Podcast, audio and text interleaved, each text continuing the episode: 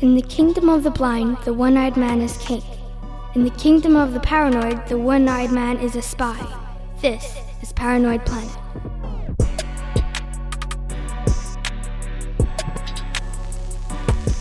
I welcome this kind of examination because people have got to know whether or not their president is a crook. Well, I'm not a crook. Esta nunca ha sido dictadura, señores. Esta es dicta blanda. I did not have sexual relations with that woman. Our enemies are innovative and resourceful, and so are we. They never stop thinking about new ways to harm our country and our people, and neither do we. I don't like them putting chemicals in the water that turn the friggin' frogs gay. I'm not going to give you a question. You are fake news. Soylent Green is people!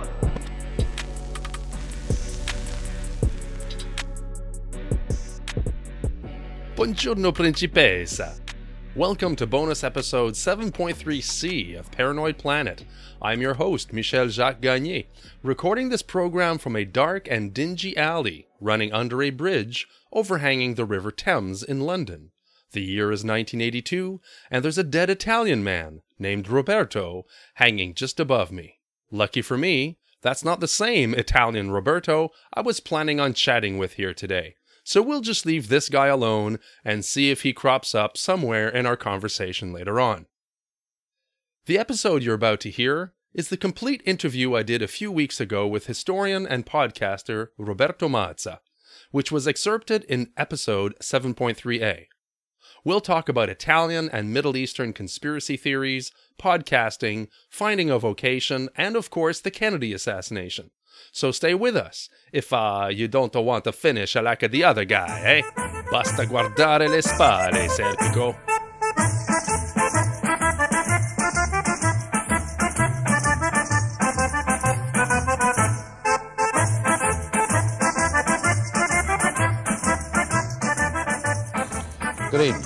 Italy was in search of a new government today for the 41st time since the end of World War II. Government number 40, headed by Prime Minister Arnaldo Forlani, collapsed yesterday under the weight of a most unusual scandal. The revelation that nearly 1,000 of Italy's elite, including three cabinet members, were allegedly members of an outlawed, super secret, super evil Masonic lodge called P2. Today, Italian President Sandro Pertini said he would call on a political leader tomorrow to form a new government, and all indications were that leader would again be Forlani. And what about the communists who have been chaffing for a larger role in the government? And what is this thing called P2 anyhow? What, in short, is going on in Italy?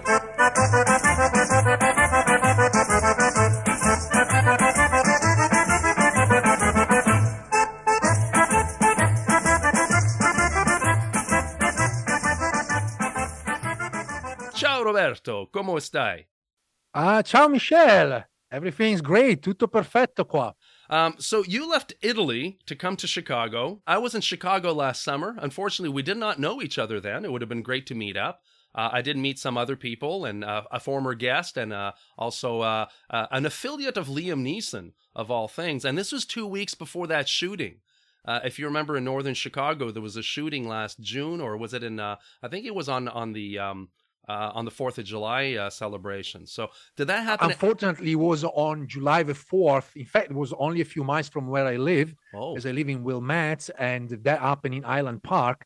In fact, I was on my way to run towards Highland Park uh, through an amazing trail. It's called Green Bay um, Trail, and all of a sudden, you know, the weather was uh, muggy and rainish, uh, and I start hearing all of these ambulances and police cars uh, going around and uh, I would say, to my surprise, given the area is very quiet and safe, on the way back, I learned about uh, what happened in Highland Park. And effectively, we were in a lockdown for a few hours until the perpetrator was eventually arrested.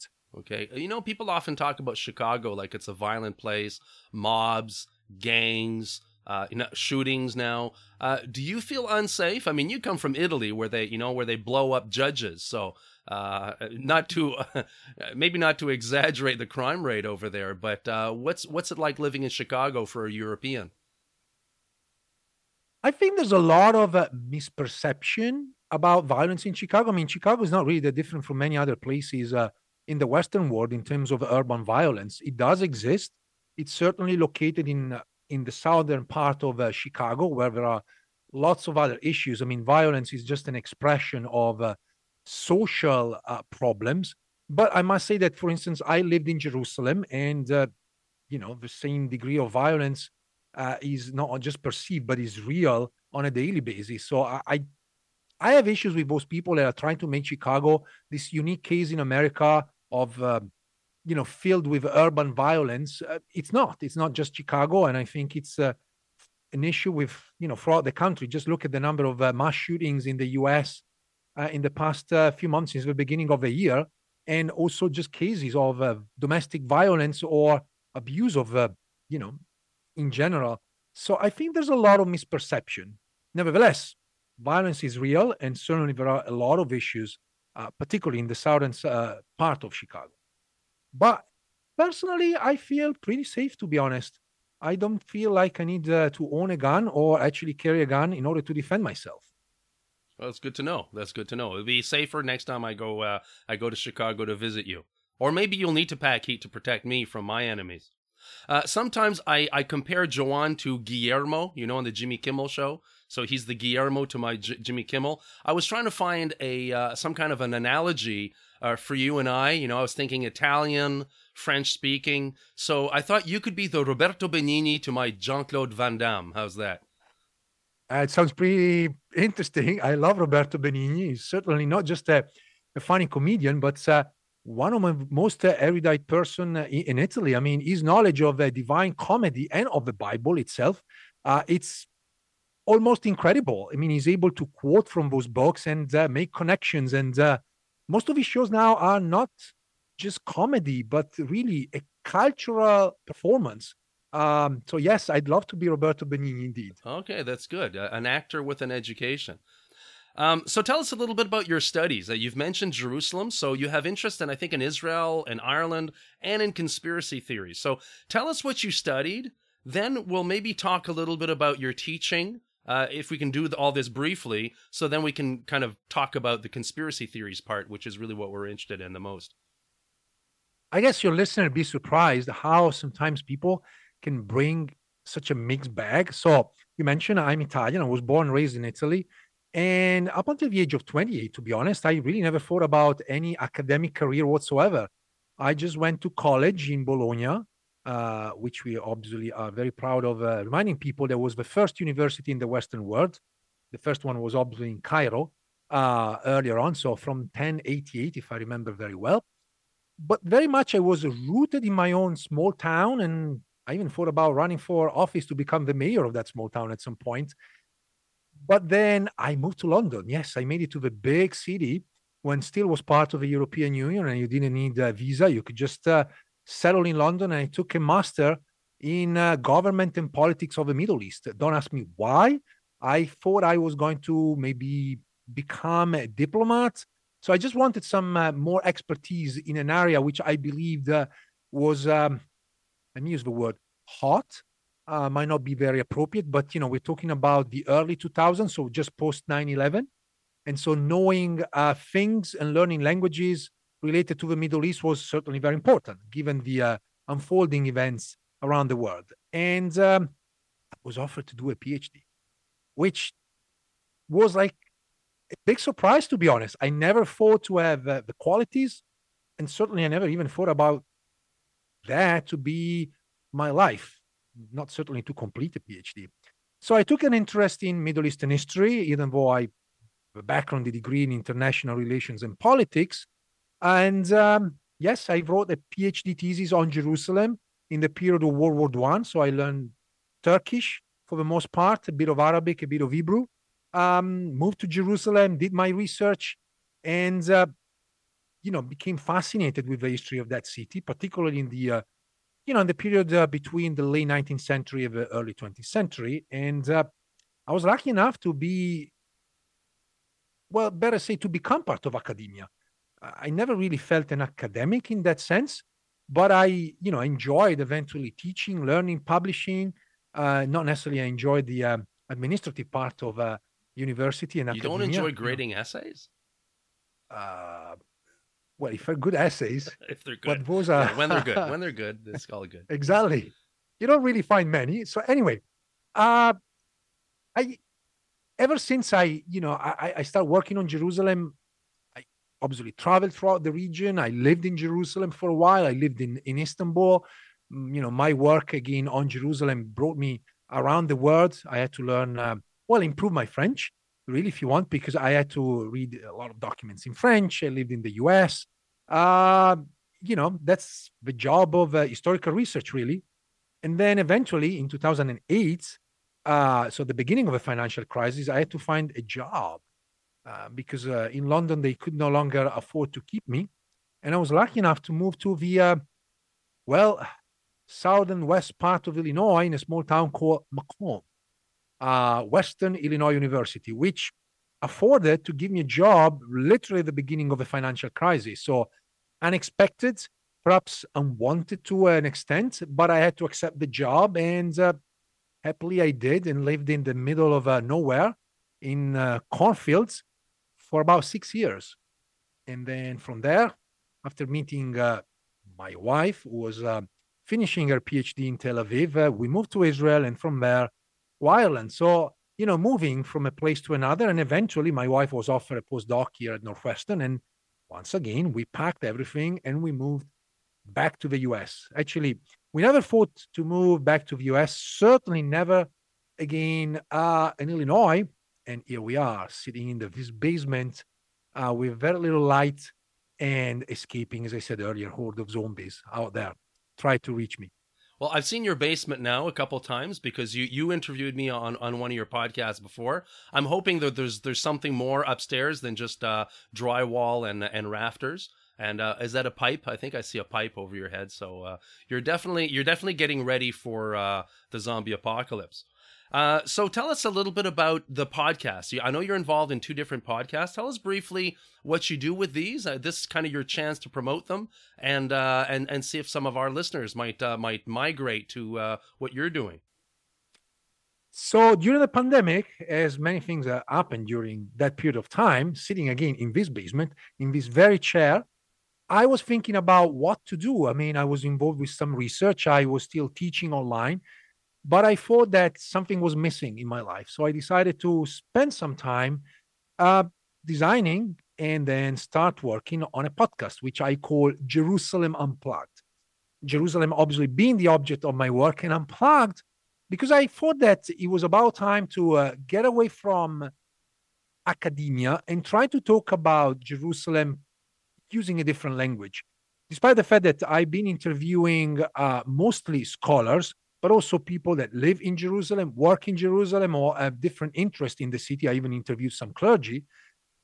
The idea was to use a different language, not just uh, the one that we use for article, chapters, and books, but one that is uh, very familiar, that would uh, give the listeners the possibility to acquaint or to know more about uh, the city's history, uh, sociology, politics, anthropology, archaeology, and any ology that you can and want to add. In fact, we also talked about cuisine, food, uh, uh, music in a number of episodes. So Jerusalem Unplugged was born as a way to talk about Jerusalem in different ways, uh, but at the same time trying to give the listeners high quality and good standards.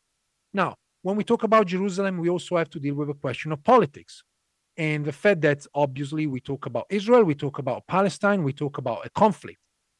People around me know my politics, know my views. So I try to uh, follow that, but I also wanted to give voice to people that might have different views than mine. And I did so in a number of episodes, attracting some uh, criticism, sometimes uh, getting some nasty messages, which I understood, to be honest. But at the same time, I really wanted to understand the other side. In this case, for the most part, uh, those that promote or uh, support a certain form of Zionism, um, which also include the occupation of the West Bank or, uh, you know, sort of the deprivation of uh, Palestinian rights. It was very hard for me too, because I had to deal with uh, ideas that were very different from mine. But I thought it was a very important exercise in democracy, but also in the ability of listening to the others. Um, and to some of his guests, I told you know, look at my effort. Perhaps you can make the same effort to listen to the other side. And I thought it was like one of the best uh, um, learning process throughout uh, the nearly 100 episodes I recorded of Jerusalem Unplugged. So I'm going to reach the 100 episode soon, and then I need to uh, think about it, what to do next. Yeah, I really respect that because I think this is one thing that the media doesn't do enough of these days. And I think a lot of podcasts are trying to fill that void. And that is to have public discourse where people are free to disagree, but in a way that kind of respects one another, right? We don't, we don't need to tear each other, the, tear each other the, to shreds. Nor do we need to apologize necessarily for our beliefs, but we do have to be willing to change our minds. We do not have need to listen to other people, and sometimes we need to bite our lip and not be too quick to give a response. And I, th- I think that's a great thing about podcasts, right? Somebody can listen to something an hour long or longer, two hours long, and it has time to breathe. Whereas a, a six minute clip or a two minute clip on CNN or Fox doesn't give the opportunity for that. So thank you for, for, I mean, that's probably a harder uh, a harder field than conspiracy theories to try to bring people together, right? Once we agree on the on the uh, Israel question, uh, I think maybe the a Messiah will come back at that point, right? Ooh, the second coming. Uh, that's a very interesting topic. I'll be honest with you. Actually, this is one of those topics I never touched upon. I mean, I discussed religion with a number of people, uh, but I found out that it probably the most difficult uh, aspect. I mean, it was easier to talk about politics and to talk about uh, violation of human rights and uh, you know economic uh, segregation even to talk about apartheid in that context. But when i try to talk about religion i realize that it's a very touchy touchy uh, subject for many. And you know as much as i discussed some religious topics with some individuals um, i still have to figure out how to do it uh, properly in, in a way that is not gonna upset some of the listeners, but at the same time, is going to offer some good information. So maybe that will be uh, Jerusalem Unplugged 2.0 after episode 100. I still have to figure it out, but, but you can call not? it the New Jerusalem, you know, and then you can talk to theologians about what what that means to them, right? Oh, interestingly enough, I found out there are a number of uh, podcasts dedicated to Jerusalem, mostly run by evangelicals, and uh, they do discuss a lot questions about the second coming. Obviously, uh, I would say a read of the gospel that does certainly not conform with my own knowledge and understanding, but uh, maybe, maybe you know, future will will tell. Well, sometimes the deeper you get into the eschatology, you start seeing the conspiracy theories crop up, which is maybe a good segue to ask you. Um, how did you get interested in conspiracy theories? I mean, I was on your other podcast. Maybe we should say a few things about that, which is the New Books Network, in which, as a historian, you interview other historians on various subjects. And feel free to, to mention something about that because I kind of cut in. But then tell us also how you got interested in creating a conspiracy theory channel on the New Books Network. So, the New Books Network is the largest uh, academic network uh, offering a podcast um, discussing all new publications. So essentially, Marshall Poe, who is the creator and editor, open a channel and start interviewing scholars who recently published a book. And then that uh, spiraled into all disciplines and fields. In fact, I think there are thousands of episodes every month published covering all disciplines from medicine to uh, economics, uh, history, anthropology, etc., etc., etc. And the idea is that scholars interview other scholars about their books. Obviously, you have different quality interviews. Some are just uh, dry interviews about what's the content of the book. Others are more conversation about their books. But the point is to offer listeners the possibility to familiarize with, uh, you know, the fast-paced uh, world of publications and get to see what's out there. I started uh, mostly interviewing uh, scholars that publish material on um, the Middle East, which is my subject. But because I developed in the past few years a very strong interest about uh, conspiracy theories, and I'll get there and explaining how I moved into that area, then in recent times I was able to, uh, well, not really open a channel yet. Hopefully, it will be a full channel. At the moment, as a special series dedicated to publications discussing conspiracy theory, which without um, going into specific, uh, but perhaps we should actually give a name. The only publisher now specializing on that is Routledge, that has a, a a series dedicated to uh, conspiracy theories. So I, I think actually we should say kudos to Routledge to pick up on that idea and publish a number of volumes dedicated specifically on conspiracy theories. Yes, thank you for saying that because that includes me uh, in that list. So if it wasn't for them, I think I'd still be shopping around for a publisher. I've had a lot of publishers saying, "Hey, this looks like a great project, but it doesn't fit on our lists right now." And I think I got to Routledge kind of at the time when they were building the series. I talked to Peter Knight, who's the director of the series, with uh, Michael Butter. Uh, and so, uh, yeah, it's it's it's great to see their work. And now you can kind of do an offshoot of something like that by looking at how different academics are are addressing the issue. But but I think that is exactly the, the, the issue in a sense that even when I talked to the editor of the New Books Network with the idea of opening a channel, he was very skeptical. He's now more open. So I hope one day we will be a full channel dedicated to it. But the point is that there's a lot of people they don't see, you know, the study of conspiracy theory as a, as a field on its own. Uh, they see it as like maybe an interdisciplinary approach where you have people from different uh, fields, you know, contributing to this discussion what I think is happening is that they don't see that actually conspiracy theories are important, that they have to be studied as a subject and not just as a, a random, uh, you know, part of a, a random object, part of different disciplines. Or maybe those who are studying psychology or medicine, if you think about the medicalization of conspiracy thinking or history or politics, but actually they can be brought together and i think that it's a much more useful approach because that will give us a, you know a full understanding of what conspiracy theories are how they work how they spread and obviously the consequences of conspiracy theories uh, in society and upon us because we see that uh, unfortunately now every day yeah. So how now at Northwestern, I uh, I spoke to some of your students there over Zoom a few weeks ago. Uh, how do you organize a class on conspiracy theories at uh, at the university level? So let me first start uh, telling your listener that I developed this idea about conspiracy thinking a long time ago, to be honest.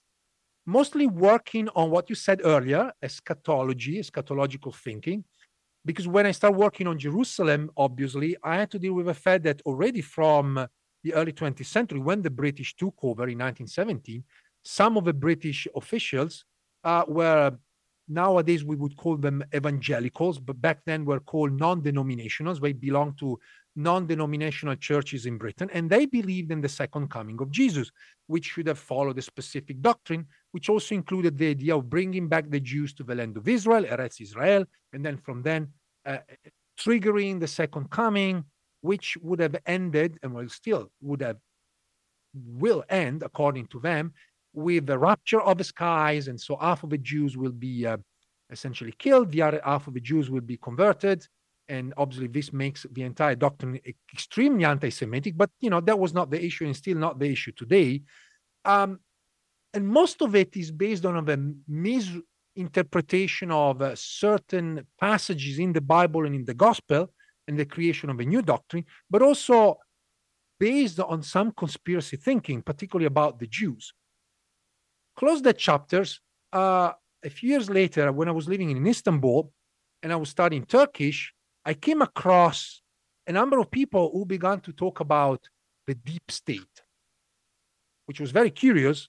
Uh, I didn't know what they were really referring to, but then I understood that this was referred to, uh, you know, back then Prime Minister Erdogan, which had been recently elected, and he was trying to reform the bureaucracy of the Turkish state, suggesting that there were these deep state bureaucrats that essentially were directing state policies against the decisions of the policymakers, so the prime minister. Eventually, that deep state translated into English, and it became a, I would say, some sort of a mantra in many Western countries. Obviously, in the US, uh, under the Trump presidency, was a huge question. There is a deep state. There are all of these bureaucrats, local politicians, administrators who are essentially going against the will of the people. And that's where I took a deeper interest in uh, conspiracy thinking. And I thought about creating a course that would deal with a, a, global history of conspiracy thinking. Even though I very much started with the idea of conspiracy theories in the Middle East, the question of the deep state, and also the fact that in the Middle East, conspiracy thinking is uh, very important because a number of conspiracies actually turned out to be true. One of the most important is about uh, the history of Iran when uh, in the 1950s uh, Mossadegh was elected prime minister of Iran and eventually was ousted. And many in the region always claimed that it was a coup staged by the CIA and the British services, and obviously the, you know, by then the Pahlavi dynasty, the monarch. Uh, they always said, no, it's not true. Uh, it's the will of the people. But now we know, mostly thanks to uh, WikiLeaks, that actually there was a conspiracy and Mossadegh was pushed out by the CIA, which we also know happen in different parts of the world, particularly in Central and Latin America. Yeah, we've talked about the Chile example a lot here. Uh, exactly, exactly. Yeah. And so conspiracy thinking in the Middle East is uh, very real perhaps in a different way from the Western world, because people believe that some are actually true and they have, you know, evidence of that. And, you know, this is a very good example related to Iran, but also related to other, uh, you know, sort of political events that unfolded in the Middle East in the past few decades. So people are, I would say, are more skeptical than really true believers, but they always believe there's something there that the politicians are always given the truth. Besides, when you look around the Middle East, most of these countries are ruled by dictators, so they obviously use, uh, you know, conspiracies in order to keep uh, their power. And people have become skeptical, or sometimes they don't really trust what they've been told, and believe in conspiracy theories because conspiracy theories are used also by those in power. So conspiracy theories are everywhere. Yeah, yeah.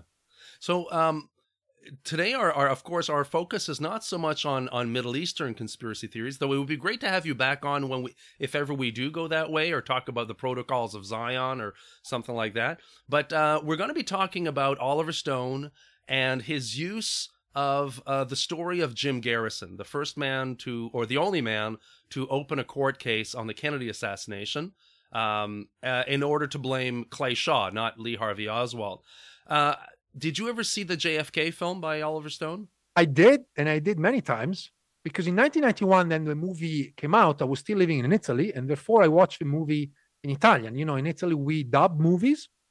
Uh, dubbing is provided by professional actors that sometimes even improve the performances of uh, uh, actors. Yeah, we have that in uh, Quebec as well. I always loved watching the Flintstones in French. I always thought it was more rich than uh, than the American version. Yeah.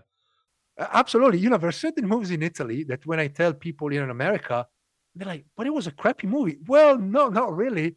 But I understood in time that actually the dubbing provided more quality to the movie itself. So I remember watching it in Italian a couple of times and then watching it again in English actually only a couple of years ago when I started teaching this class at Northwestern on conspiracy theories.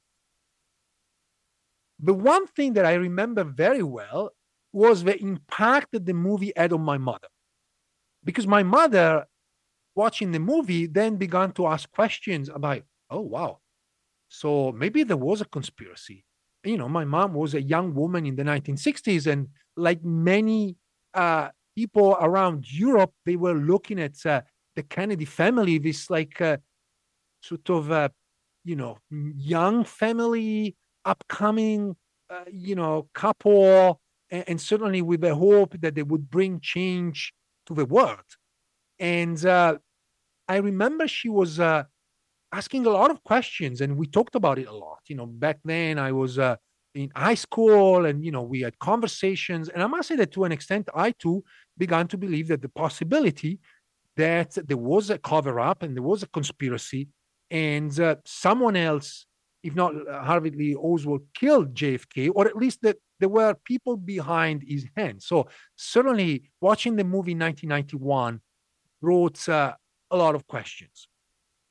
Later on, I began to question those questions and to see the movie through a different kind of lenses and to maybe rethink, uh, you know, the way I watched the movie the first time, and to also think about the context, 1991 the end of the Cold War, um, the fact that uh, we too, even in Italy, we couldn't really buy the idea that a young leader could have simply just been killed by someone who had his own motives to do so, but there must have been something bigger behind it. And so that movie became a, a watershed. And I must say, many, you know, my friends, you know, ever since began to question uh, sort of the veracity of the story, but also to question nature of the United States, yes, as a democratic country, as a beacon of freedom, but also as a country that basically sponsors a public cover up. In Italy, uh, but I guess is everywhere in Europe,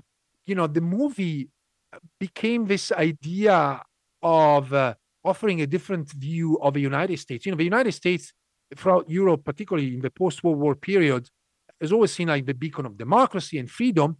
But with the collapse of the Berlin Wall, and particularly this movie, people began to question whether the US actually were also a different kind of power and using public cover up to cover trash.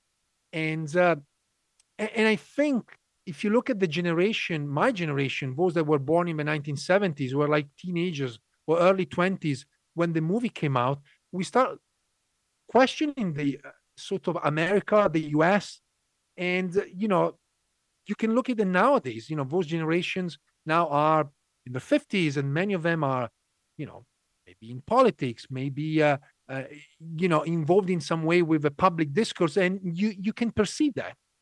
How the movie changed our perception of America, I think, is a is a very important topic that should be studied because here you have obviously a very important uh, director, Oliver Stone, with you know offering a movie talking about JFK, that was a hero revered throughout Europe, certainly in Italy. And all of a sudden, there are questions about his death and how his death was treated. And so that movie opened a, a huge Pandora's box, uh, which I don't think has been yet fully understood, it's certainly in the context of Western Europe and particularly of Italy, which is, on, which is my own country. Yeah, and I guess Italy also has its own history of political violence, right? So uh, it may be that people in your culture were more susceptible than, say, a Canadian person uh, to think that this was within the realm of the possible. Absolutely. In the 1970s, we had in 70s, 80s, and 90s, we not only uh, you know had to deal with the mafia, but we also had to deal with uh, political unrest. We had obviously the Red Brigades, or you know, sort of we call them the Black uh, terrorists, uh, basically fascist and communist, who blew up a number of objectives, uh, banks, trains, or killed individuals. Remember, in 1978, the uh, Red Brigades kidnapped former Prime Minister Aldo Moro and eventually executed him. You know, talking about conspiracy theories, there was a story at some point that a group of young politicians met and uh, you know they use um seance uh you know this kind of like uh, how you call it I, I forgot the name um you know to go around the table with a with a glass yeah yeah and the spirit told them yeah. Yes exactly. And and the spirit told them where the aldo moro was actually kept. Then they informed the police. They went to this town but eventually was not the town. In fact, the name was referring to the street where he was kept in Rome. Now, so we don't know really is that angels or demons helping the police? exactly. So you know there are all of these stories, and so in, in Italy was been very skeptical of official stories uh, that were sort of uh, you know produced by the government.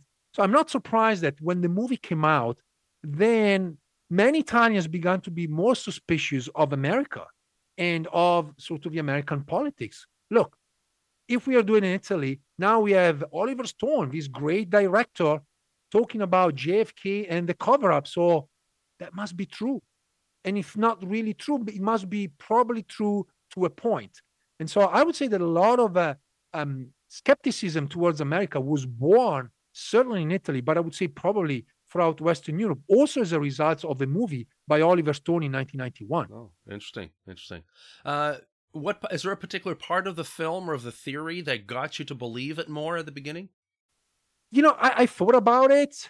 Um, I think there are some images that are very interesting, um, and I think it's about youth. you have uh, first of all a very young uh, uh, Kevin Costner as, as an actor. Um, you have uh, obviously a young uh, JFK that is being killed.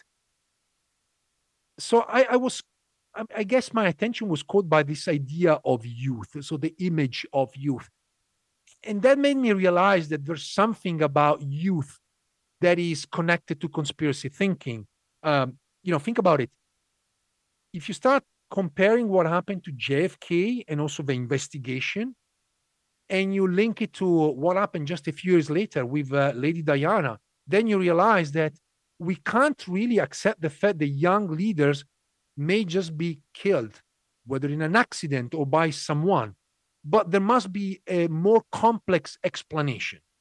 Lady Diana obviously died in uh, in Paris in 1997, as we all know the story. You know, just uh, the driver was drunk and then eventually had a crash uh, in the famous uh, tunnel of the Alma.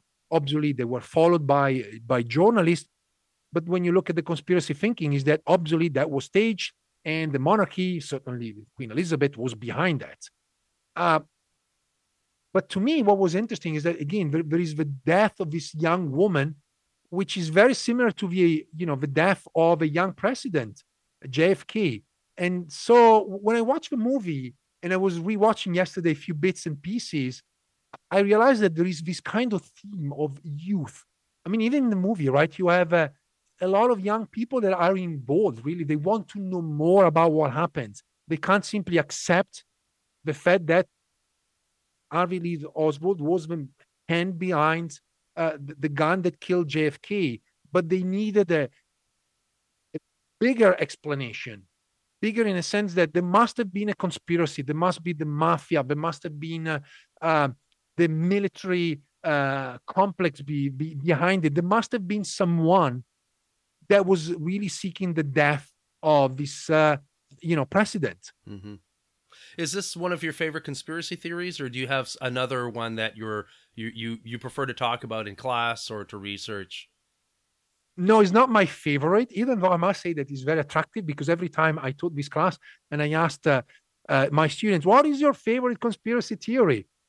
And the largest majority of them still and we're talking about kids in their 20s so they're born in the 21st century but still refers to jfk and i must admit that last year we were having a class and all of a sudden one of my students actually from dallas told me listen uh, something's happening in dallas. He got a few text messages from some friends and uh, first of all i told him why are you looking at your phone but then I said, actually, what's going on?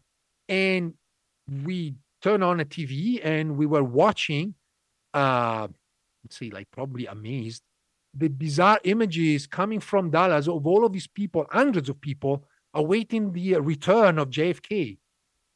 The Messiah. It was fascinating. The Messiah yes. returns to Dallas. Yeah. We, we, we were speechless because, again, you have this idea that conspiracy theories are the story shared by a lot of people, but they are shared whether you know behind the screen or through uh, through a phone.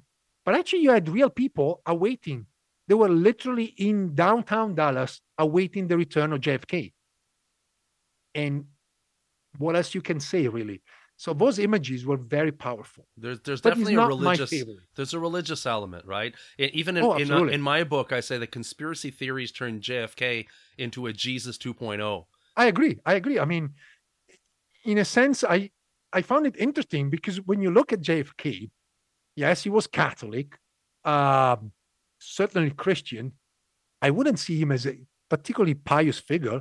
You know, we can start with uh, all of his affairs, but also some shady business, probably. And, and yet, he turned into a Jesus. Uh, I mean, look at nowadays with Trump. The moment he was indicted, a lot of people began to uh, look at him as like, well, even Jesus was arrested, right? yeah. It's like there's a big difference there, but I don't see Trump wearing a crown of thorns in a, a New York City courtroom. But you know, you never know. You never know. Me neither. But yeah. you know, if if this how people want to see him, then that's it. I mean, you can really compare anything you want. Yeah. Uh, but going back to the point of my uh, favorite conspiracy theory, uh, I have to go back the Middle Ages and you know the old story of um, the blood libel. The blood libel is what then eventually, I would say, originated modern anti-Semitism, and you know, certainly as a, a history of centuries. Uh, I always tell my students that you have to think about that the last blood libel was in the 1920s, at least the last recorded one in the Western world was in the late 1920s in Massena, which was uh, blaming New York. So, blaming Jews for kidnapping children. Yeah. Exactly. So the whole idea of a blood libel, it's the idea that Jews around Easter uh, or Jewish Passover would uh, kidnap and kill children and essentially use the blood uh, as a sacrifice. That's I mean, originated in Europe. We certainly have a story coming out from uh, from England in the 13th century. Some historians argue that, as much as we don't really have evidence of previous cases, but the story was probably already there, so probably predates that period of time. But it became very powerful uh, to the point that, again, even in the 21st century, we still have people referring to the blood libel, to the possibility that Jews are killing children in order to sacrifice them for the Passover and use the blood for uh, specific rituals. So it's it's a long-lasting conspiracy theory, which unfortunately produced terrible effects. I mean, parts of the Holocaust uh, and the, the doctrine spread by Hitler against the Jews also picked up uh, elements of the stories of the blood libel. Mm-hmm. Yeah, and uh, the Satanic Panic in the '80s and the uh, Pizzagate in the 2010s, right? So uh, it's whenever children are brought into the theory, uh, I think people suspend disbelief more, and they tend to uh, think that there must be something evil going on because who would possibly want to harm children? Even if we can't find the the bodies or identities of these allegedly uh, kidnapped or or killed children, it's such a powerful image that it, it does feed uh, a lot of moral panics. The, the whole point uh, related to you know, the idea of accusing the Democrats of being, being pedophile, and of course, as you mentioned, Pizzagate, it really it's a model in that sense. You know, even in thinking about a classroom, we talk about models of conspiracy, and so when we looked at uh, the Pizzagate, we obviously used the model of a blood libel in order to explain how you know you basically have the same kind of narrative style it just only translated uh, into uh, uh, the democrats instead of the jews but the argument is the same. So the Democrats are now the new Jews in that sense. So what we have is a change from the blood libel and the blood libel 2.0 is now, you know, the Pizzagate. Okay, I'm going to bring this to a close because uh, we're, we're, I would like to keep talking, but obviously there's a limit to how much I can I can publish. But I do want to play a game with you. I have I have a quiz. Uh, we know that Juan has struggled a little bit in the last couple quizzes I gave him. Uh, and I like to do this with a lot of my guests. So I prepared a game. It's called Do You Know Your Dead Paisans?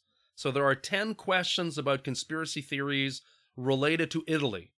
So are, are you game? Are you willing? Go for it. Okay. I hope to represent my country, even though.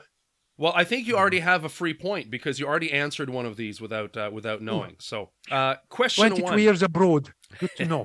question one: Who were the two men who organized the assassination of Julius Caesar? Oh my goodness. Uh Jeez.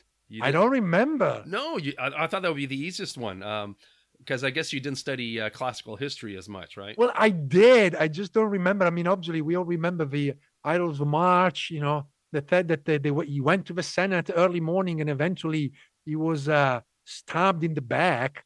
Uh, remember. I think he was stabbed all over. Yeah. All so, over. Yes, absolutely. Eventually, all over. Yes. Okay, so we have Marcus Junius Brutus and Gaius Cassius Longinus. Long, Longinus. Yes. So Brutus and Cassius.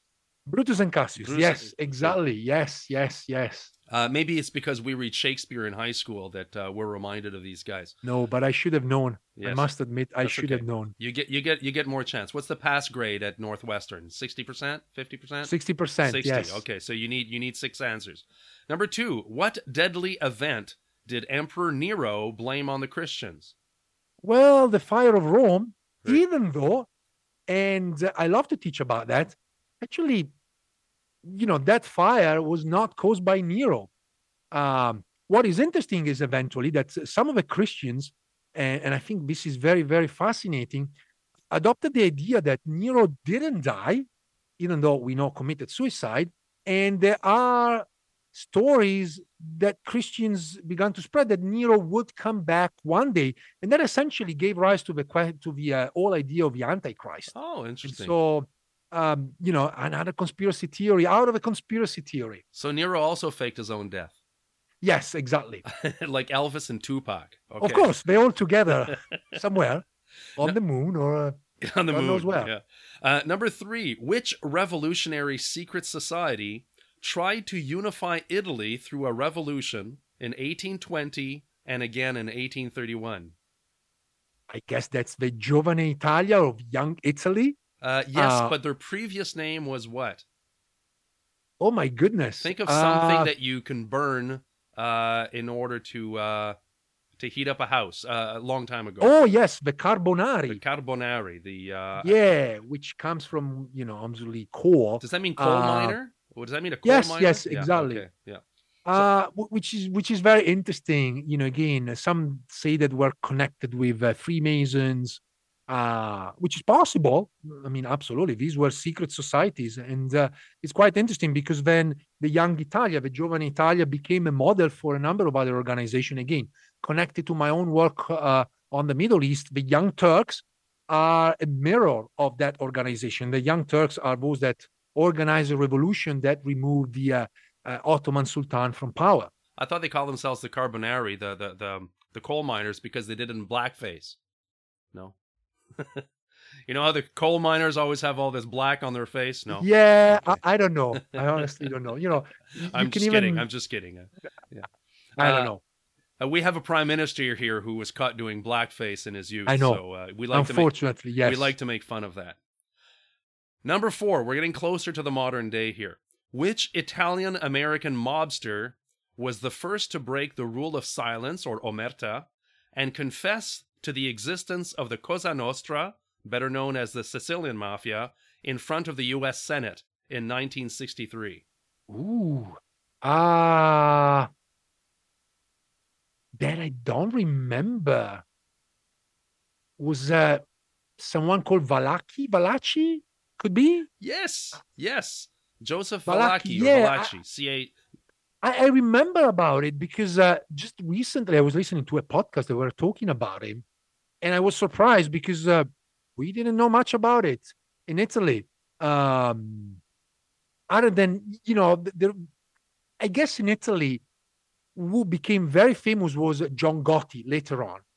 Uh, remember the 1960s, we didn't really have TV in Italy, so everything was based on newspapers, and, and I think that's the reason why uh, he was never so famous. Even though eventually he was the first one, as you said, to admit that obviously there is such a thing as Cosa Nostra um, in front of Congress. Uh, but very, very fascinating character. Yes, and I can't remember, but I think I watched once a video on YouTube about him. I, I think there are still videos uh, of his uh, testimony in front of the Congress, which speaks volume about the fact that, I mean, obviously in America you had already videos, where in Italy we didn't back in the 1960s. Question uh, five. Actually, you've already answered this one. Which Italian prime minister was kidnapped and murdered by communist terrorists in 1978? That was Aldo Moro. And if I can, to attach a short uh, story here briefly. So in 1978, I was four years old.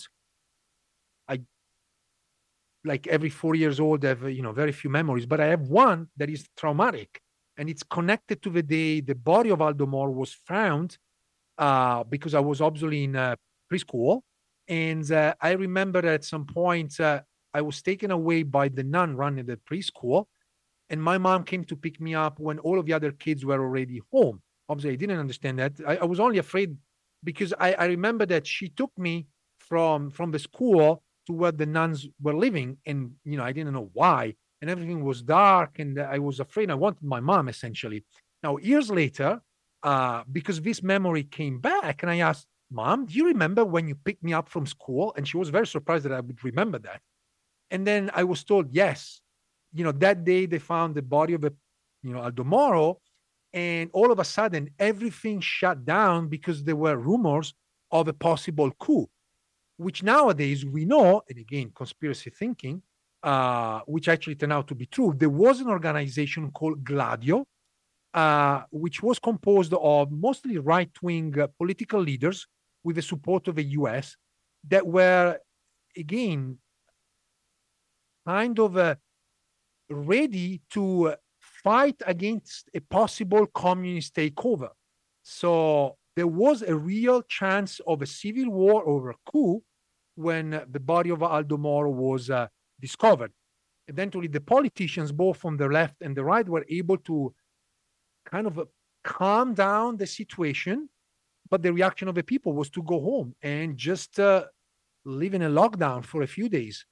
And so that traumatic memory eventually turned out to be connected to a major event in Italian history. I guess if when you're if you're on lockdown, there's more. Uh, you need to pass the time somehow. So some people ended up playing Ouija board or doing seances, and that's how they found out that uh, where Aldo Moro was found. Found dead, but found, yeah. wow. Okay, next question. Which pope was allegedly poisoned when he discovered a secret money laundering plot involving organized crime at the Ooh, Vatican that was Bank? John Paul the First. John Paul the First, exactly. 1979. Did you you, know the uh, the worker pope. He was coming from uh, the working class, and a fascinating uh, story. He suffered from heart, uh, various heart conditions. Um, so I guess the right answer would be he died because of a heart attack. But some speculated that uh, he was poisoned uh, because he was drinking coffee. He was not supposed to, but he did, and uh, then he died. Uh, was he a communist? Was he a communist sympathizer? Certainly, he was from the working class, and he had a very good understanding of the working class conditions in Italy and possibly in Europe. Um, and so the speculation is that some people didn't like that approach, which you know you might see very close to Pope Francis nowadays, and uh, so some reactionaries organized his uh, departure. Shall we call it that that way? Yeah. It's not. He's like the David Ferrie character of the Vatican, where uh, he David Ferrie's one of the guys that um, Jim Garrison had arrested. Uh, he died of an aneurysm, but the film suggests he was either poisoned, committed suicide, or drowned in his own You, toilet. you never right? seen So aneurysm, people right? are never happy. Um, yeah. Heart attacks are boring. Exactly. People want something more than heart attacks. Yeah. yeah. When I die of a heart attack, everybody everybody's going to say my wife poisoned me. They might be right. They might be right. We'll see.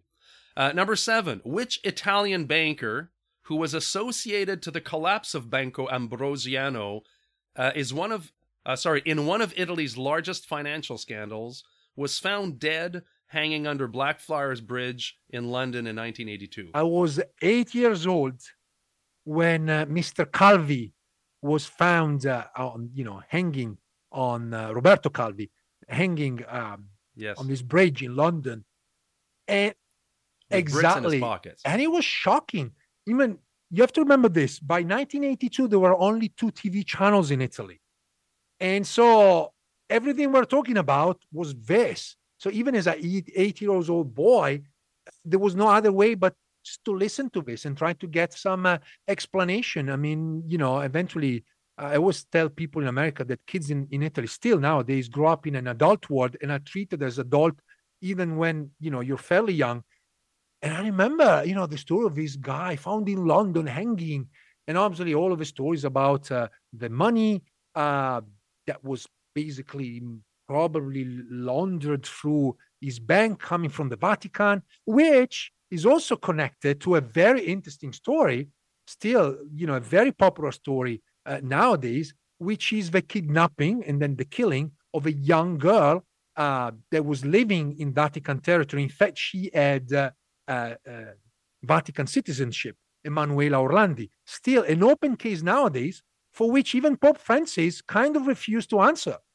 And John Paul II was grilled many times by journalists, and he, he basically always said, Well, she's in heaven, she's with the angels. That was a very famous answer that he gave to journalists and to the family itself.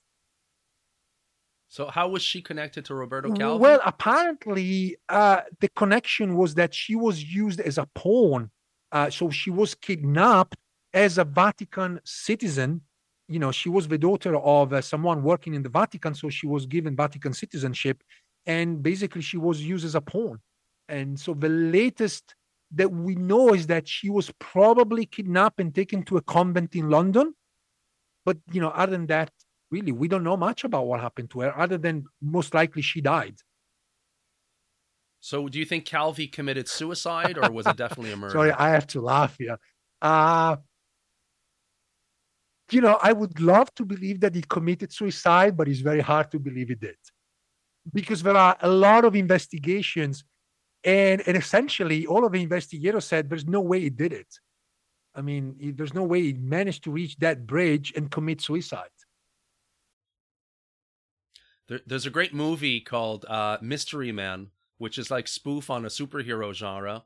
And one of the characters said her father uh, was alle- allegedly committed suicide. I'm using air quotes here by falling down an elevator shaft onto some bullets. So uh, clearly, you know, there are suicides that are that are easily to rule out as suicides. And there was an investigation, in, in fact, you know, and if I remember well, it was actually not long time ago, probably early 2000. You know, a number of people were acquitted uh, of uh, murdering Calvi, but there was an investigation because it became clear also because of investigation of uh, Scotland Yard that essentially would have been impossible for him to reach the bridge and commit suicide to hang. My next my next question is is is connected uh, because a lot of people connect the um, uh, the Calvi murder, suicide, whatever it was, to this organization. So, which illegal secret society was Italian billionaire and former Prime Minister Silvio Berlusconi a member of? Let, let me see that uh, P2 in Italian or Propaganda 2, which was a Masonic lodge called P2. And I can tell you, I grew up with this uh, P2 constantly repeated every day in the news, essentially. Um, oh, really? Um, you know, and that's the reason why, for many times, whenever you talk about Masonic lodges, you know, everything goes back to this idea that there are con- conspirators behind the Italian government. And you know, when I tell people that in America you have Masonic lodges everywhere, in fact, there's one five minutes walk from where I live. Uh, you know, people just uh, jump because it's like, what do you mean there's a Masonic lodge? Well, Freemasonry in America is very different from the idea of Freemasonry in Italy, which was always, at least in the, the last century, it was interpreted as a secret society with the purpose to direct secretly the government behind, you know, secret doors. Mm. Is uh is your dad a Freemason? No. Or you're not allowed to say, really. uh, but Propaganda Due had the real power. I mean, we know now there's been a number of trials that were certainly people um, that belong to the P2, P2 who eventually occupy position of powers. And again, they were connected to the other uh, conspiracy, which turned out to be true, supported by the U.S. and certainly by you know other Western governments of Gladio, uh, which was this secret organization ready to take over in case of a communist takeover of the country A couple of times the Communist Party gained more than 30% of the vote in Italy. And so we now know through you know documents that have been released that actually Gladio was activated and members of Gladio were also members of the P2. So certainly a lot of work for historians, but also a lot of work for those who are interested in conspiracy theories, because here you really have this kind of gray area between conspiratorial thinking, but also reality. Uh, so all, all very interesting. You know, it's interesting. You you heard about all this as growing up. To me, I never heard of any of these things until I was in my twenties, and while I was in my JFK kind of paranoid uh, state, I started reading books on the Freemasons, and then I started connecting these things together. I remember selling this, sending a long email to uh, a man who's actually been on our show, Leno Sanik, who still believes the CIA killed Kennedy. And I was trying to convince him at the time, but it was the Freemasons. The Freemasons control the CIA. The CIA killed Kennedy. Uh, now, I, I, I'm glad to say that I got out of the rabbit hole, but I think once you start connecting these different conspiracy theories together, it creates an entire different worldview and it's hard to get out, right? Because suddenly everything seems to be a link to another uh, another scandal. And, and I, and I must say that in Italy in general, conspiracy thinking is very popular, perhaps not to the same degree as in the US, or at least those that have fallen into the rabbit hole of conspiracy thinking. But there is a general understanding that there is something real about conspiracy theories, or as we say in Italian, complotti, plots, because some of them turned out to be true, very much like the Middle East. Okay, I got two more questions for you. Number nine, which Italian novelist wrote the satirical conspiracy novel Foucault's Pendulum? Oh, Umberto Eco. Umberto Eco. That's good. I think that was, if you like your conspiracy theories, that's definitely a go to novel. he, also wrote the other book. I think it's called the um, Cimitero di Praga, the Prague Cemetery, which is connected that one I don't to. know. Uh, I- obviously, Umberto Eco is very popular because he also wrote the famous book "In the Name of the Rose," uh, which became a very popular movie uh, with Sean Connery. it's like a medieval Yeah, murder mystery. But yeah. he was uh, a very important intellectual working on obviously, you know, not just philosophy. And I think his idea of making fun and lampooning uh, conspiracy thinking actually f- backfire because a lot of people began to believe that there were real conspiracy theories and and conspirators behind the Italian politics and or even at a bigger level. So I found it always very, very fascinating. Yeah, I found the novel, which I read in French, uh, was very hard to follow because he actually did so much research on conspiracy theories and his character connecting all these things that eventually you get lost on all of these things. But what was the genius of the novel is that the alleged conspirators turn out to actually be conspiring, but they think that the protagonist knows something they don't. So they start trying to murder him for something that he invented and they think is also true. So everybody kind of confused. The conspirators, the conspiracy theorists, they all believe in a lie, but because it becomes real to them, it becomes this kind of murder mystery uh, uh, novel. So I, I thought that was quite ingenious on his part. Everyone's so confused that eventually everybody is locked in a, a parallel universe. Rabbit Hole, Kiefer Sutherland, a new TV series. Did you watch it? Um, no, I haven't yet. I've seen it on Prime. Is it good? Uh yes, is is exactly what you just mentioned. So someone oh, really? who believes in conspiracy theories is, but at the same time is actually kind of part of a conspiracy. So it, it you know, the first episode is rather bizarre to follow, but if you're into it, then here you are. So All right, I'll, I'll check it out. I'll check it out, and if I do get through it, maybe you and I can do a review of the show in some later date. All right, that sounds good. Yes, I have one last question. Still has to do with conspiracy theories in Italy and JFK. So, what left-wing Italian newspaper was used by the Soviet KGB to plant disinformation about Clay Shaw, the man accused by Jim Garrison of murdering oh, President that's an easy answer. It's called L'Unità or the Unity. Okay, Oh. I have a different title here. I have Paese Ah, Sera. of course, Paese Sera. Yes. Yeah, okay. You have two interesting publications. Paese Sera, which no longer exist. It was, uh, I, I think, it was the non-official newspaper of the left party. Um, the, the Unità was the, the, the real communist one, but absolutely, Paese Sera. Yeah, Okay, you're okay, right in that way. Yeah. So so apparently the Soviet Union was as they often did and sometimes the Russians also do today um like to kind of throw a wrench in American domestic politics and maybe other countries as well by by planting stories that would generate conspiracy thinking and other types of protests in, in the other country. I'm not saying Americans don't do that, uh, but it was interesting in studying Kennedy to see how much Kennedy conspiracy theories had been influenced by the KGB here and there, kind of throwing a wrench in the machine and making people write conspiracy books based on fake news, in, Yeah. in essence.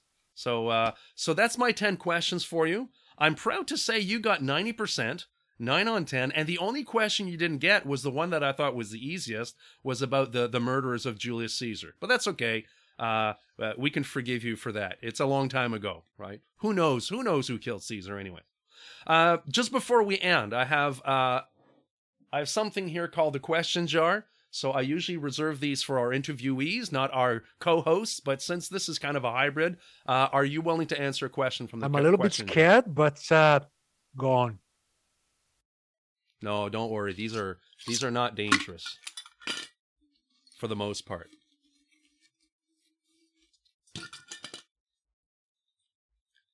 Would you rather spend a week canoe camping with your in-laws or Black Friday shopping with Ann Coulter?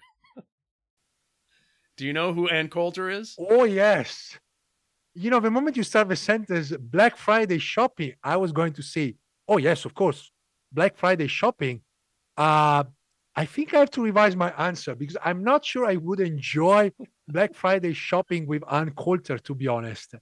Uh, it might be an interesting conversation, but uh, up to a point. So, no, I think uh, with my in laws, because now I'm going to tell you a secret. My in laws don't speak any English. Okay. They are from Israel. They only speak Hebrew. I do speak some Hebrew, but uh, I it would be probably easier just to, you know, say like, "Ani lo mevin." I don't understand. So sorry about that. Okay, okay. would you go Black Friday shopping with your in-laws? Uh, I check. I think I could do that because yeah, I must admit something. I love shopping. I'm Italian, and I don't mind going uh, on a Black Friday shopping spree. To be honest, I even take my and, and Israelis are used to danger. Oh, absolutely, public, right? So they would they would be careful. They would know not to uh, get hit in the face by a flying television set. Oh yeah, probably to avoid a dispute about the last TV set left in a Walmart store. which is, of course, a major problem in Israel, as we know. It's probably the biggest concern they have. But I tell you again a story. I lived in Macomb, Illinois, small town, 20,000 people, the only Walmart in a radius of probably 50 miles. And so I went to a Black Friday, you know, event at Walmart, and uh, it was a fascinating experience because I really saw people fighting over the last piece of a TV set or I remember there was like a couple, they were literally fighting over a laptop. I mean, the discount was pretty good, but really. Uh, but yes, it ended up with yeah. a Walmart worker like try to explain that there might have been a chance to get it online anyway. So, you know. Yeah.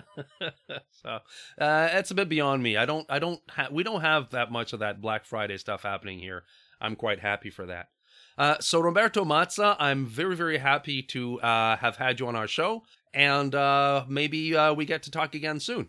As they say in Arabic, inshallah, God's willing. Michel, thank you so much. And if I can just uh, end up saying, if your listeners that enjoy this conversation, they can find me at uh, Robbie Reth, which is the name of all of my social.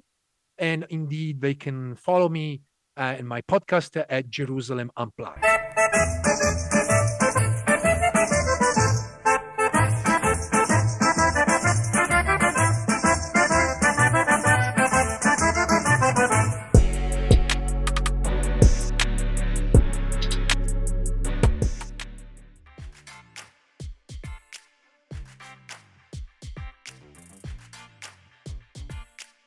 And that is the end of bonus episode 7.3c of the Paranoid Planet podcast. It was brought to you by the chances that President Biden or anyone else in the world is likely to solve the Palestinian question anytime soon, or find a way for Italians to speak without using their arms. Don't forget to visit our website at www.paranoidplanet.ca and to support our podcast by leaving us a review, a five star rating, a monthly micropayment a friendly email, and, maybe, a large bowl of linguine calabrese. On behalf of Joan Lijo and our guest co host Roberto Mazza, this is Michel Gagne reminding you that Mamma mia, that's a spicy meatball! This was a Burden of Proof media production. We'll see you next time.